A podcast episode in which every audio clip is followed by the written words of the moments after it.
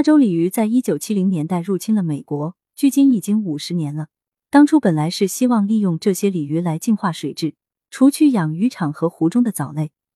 没想到如今却成为了当地最让人头疼的外来物种，就跟国内的小龙虾一样。好在后来中国人用吃来解决小龙虾，但是亚洲鲤鱼被引入美国后，没有了天敌，泛滥成灾。最重要的原因就是美国人对于这个食材并不感冒，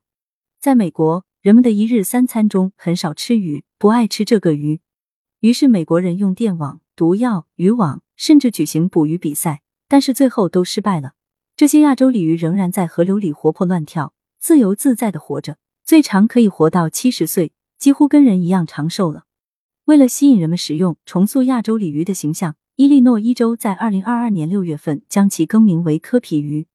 因为鲤鱼的英文 carp c r p 有找茬的意思。听起来太刺耳了，人们甚至都不会尝试。而它的新名字 Copi C O P I 是英文单词“丰富多产 ”（Copious C O P I O U S） 的缩写，